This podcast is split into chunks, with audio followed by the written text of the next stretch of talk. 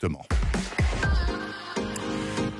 Ça, c'est l'indicatif de la rubrique de bande dessinée, la bien nommée Sabule. Et bien sûr, chaque dimanche matin, c'est Mathieu Charrier qui est en charge.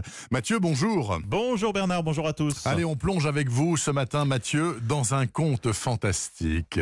Qui s'appelle Le Triskel volé de l'espagnol Prado, qui vaut pour son histoire, je vais vous la raconter, mais aussi et surtout pour son dessin tout simplement splendide. On suit donc les aventures d'un jeune étudiant qui un jour découvre le journal d'un ancien professeur en archéologie qui a durant toute sa vie étudié la possible existence d'un ordre magique au cœur de la Galice, cette société autonome espagnole.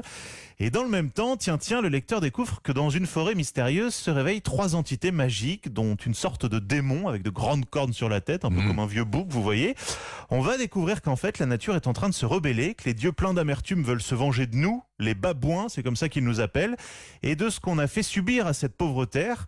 L'humanité va-t-elle s'en sortir Évidemment, derrière toute cette histoire, il y a aussi un petit message écologique. Écoutez, Prado. Parmi les choses que nous sommes en train de faire très mal, euh, c'est notre rapport avec euh, la planète. C'est difficile d'ignorer déjà euh, la situation que nous avons. Alors, bon, c'est l'idée du conte traditionnel de proposer une fable qui finalement, euh, il est en même temps une, une réflexion réelle. Voilà pour l'histoire qui parle de responsabilité, de culpabilité, mais surtout franchement quel dessin fantastique à la limite de la peinture. Allez voir, l'éditeur parle pour cet album d'un mélange entre Indiana Jones et les contes celtiques. Bon, pourquoi pas, ça résume bien la chose. En tout cas, vraiment, allez voir les dessins, tapez même sur Google Images juste pour voir ce à quoi ça ressemble. Le Triskel volé, ça s'écrit T-R-I-S-K-E-L et c'est publié chez Casterman. On est bien d'accord, hein, le triskel, c'est bien cette forme de bijou celte Exactement. à, à trois branches tournicotées rondes, hein, c'est bien ça. C'est hein. ça, exactement. À chaque fois qu'on va en Bretagne, on peut en acheter. Ah voilà, il y a Fabrice qui me montre ça sur son iPhone. Oui, c'est bien ça, un triskel.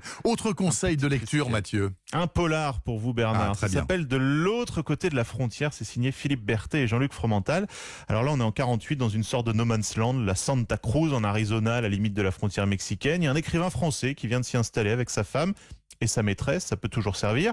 Mais tout s'emballe le jour où une jeune prostituée mexicaine est retrouvée sauvagement assassinée. Alors un aristocrate de la ville est soupçonné, mais aussi notre écrivain qui a côtoyé la jeune femme le jour de sa mort. C'est parti pour un polar sec, brûlant, teinté évidemment d'érotisme, d'alcool, de beaucoup d'alcool. Je vous le disais au dessin, on retrouve Philippe Berthet, connu notamment pour ses pin-ups. Ça Oui. suinte l'inégalité, ça suinte la pauvreté. C'est vraiment tenu de bout en bout. Donc lisez de l'autre côté de la frontière. Ça, c'est publié chez Dargo. Ça me plaît bien. hein. Quand on se re- alors il écoutez, Je vous le ramènerai. Voilà, vous vous faites une pile poirette, d'accord Ça Pour marche, moi. vendu. Et quand on se reverra, vous me les prêterez, d'accord On fait ça, Allez, on je fait vous ça. souhaite un bon dimanche. Salut Mathieu. Bon dimanche.